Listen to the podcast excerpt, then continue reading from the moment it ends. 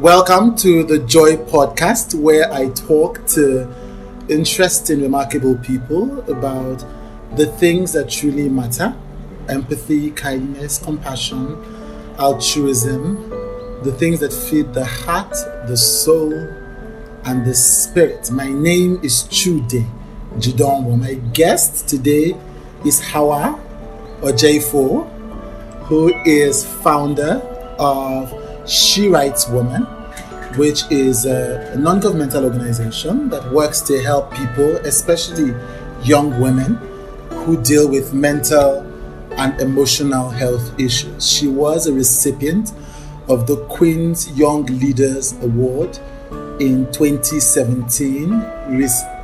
2017? 18. Oh, it was for 18. Right. I mean, your work fascinates me. I mean, so you know, you look at the world and think to yourself, what am I going to do? And I'm like, oh, I'm going to do mental health. You know, um, why?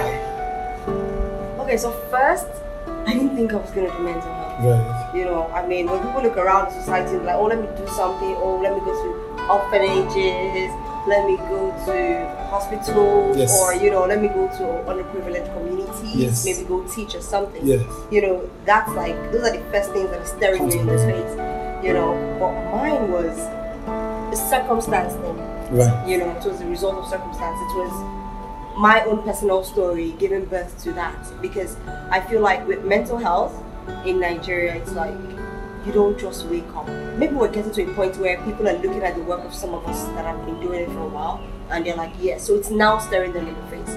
But prior to that, it was something needed to push you there. Maybe you know somebody who knows somebody, or maybe you've seen it first firsthand or experienced it first firsthand, and that's exactly what happened to me. And it was a case of I don't think I can keep quiet, you know. And it was also a very rough patch for me before then because I was always thinking about purpose. So last year, about October, I released a a, a free ebook, just a really short thing about how to overcome depression.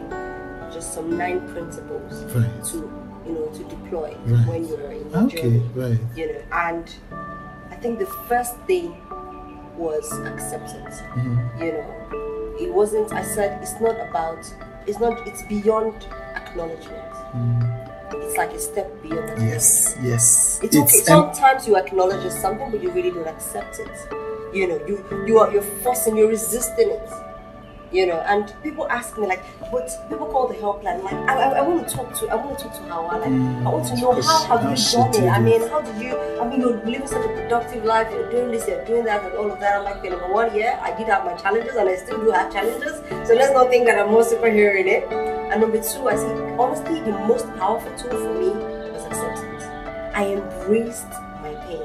Like it took a while but i did it i embraced it through and through like you cannot i mean at the point I, even, I also I, I got so worried that maybe I embraced the pain just a little too much that it became my identity Mm. you know so it's like you know creating an identity out of your pain rather than of overcoming the pain Right. you know so You it still think so? okay now i feel like i've had a shift Right. you know i had to reorient like okay you know what what exactly am i creating Out of this, excellent. How has this work been for you? Helping? I mean, you focus on women, yeah I focus on women but of course, it's, it's inclusive of everyone. absolutely. How has this been? This is two years now. Yeah, almost years. Yeah. How has it been? And you know, I, s- look, I hate you. I mean, like, first of all, you carry pain, you convert it into purpose. That sounds like a cliche, but that's what it is. That's what it is. And then, you know, the world begins to pay attention for right from the start, you know. So, how has it been in these two years? It's been awesome. Mm, Like I wouldn't change anything. I wouldn't change it. Like not even like when I even think about it, like, by extension, when I think about my life, I realize I didn't change a Ev- single thing. Absolutely. Like, it all worked out. Absolutely. So when I tell people something, it may not seem like it now. Yes. But I promise you, if you just Yes. hold If you hold on, will come together. absolutely. absolutely. Like I wouldn't change. Like sometimes they're like, you, you don't feel like you know maybe being sexually abused and all. I said yes, it messed with me. I mean, till today, maybe I'm still trying to reorient some of my beliefs about mm. maybe marriage, relationships, and all of that. I'm still, mm. but I am deliberately and intentionally doing it because I want to change it. I'm aware of it. I mm-hmm. acknowledge it. I accept it, mm-hmm. and then you know I'm doing something about it. But I really don't look back and say I wish it didn't happen. No, Absolutely. It's remarkable. And so, what are the plans now for, Hmm. for She Writes Woman? For me, it's I mean, I look at mental health and I know we need awareness. There's a place for awareness. I'm about solutions. Hmm. Always about solutions. I look at people's problems and like, what are the ways we can address their problems with little effort on their part? You know, so I'm always thinking solutions. Where, when, how, where, where do we need to be? Who do we need to go to? Solutions, solutions, solutions. And She Writes Woman is built on three pillars: love, hope, support. Love, hope, support. So I want to show you that it's okay. It's okay. You deserve to be loved. You deserve to be understood. You should be understood. And above all, I mean, it sounds like people should do these things to you, but I think you need to love yourself. You know, through it all. So that's the love. The hope is that you can, whether you feel like you all you want to do is just to live a productive life with it. That's fine. Yeah. You, it is possible. I just want to show you possibilities with hope. You know, that's what it is. Just to stretch, so you don't think that this is all my is gonna be. This is oh all I'm doomed. No, it's okay. Just take it one day at a time. There are lots of possibilities for so many of us who Yeah, have gone through it. yeah, you know, it could have course. turned out It could have in different ways. So those are possibilities that I want to open up people to, and then support solutions. Where can we plug the existing mental health ecosystem in Nigeria? Where can we plug things in in order to bring the system together? You know, you go see a doctor, you take medications, you do therapy.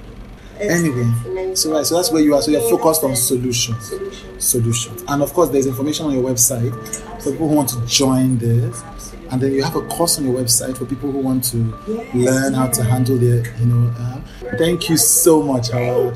Thank you. I love this. This. Was amazing. We have to do. I think we're going to do this again. We have to. That has been Hauwa Ojeifo, founder She Writes Woman, and also recipient of the Queen's Young Leaders Award 28. That is the Queen of England, not the queen of the moon. not the Queen of Zamunda, for incredible work helping Nigerians, Africans, especially young women, gain control of their emotional and mental health.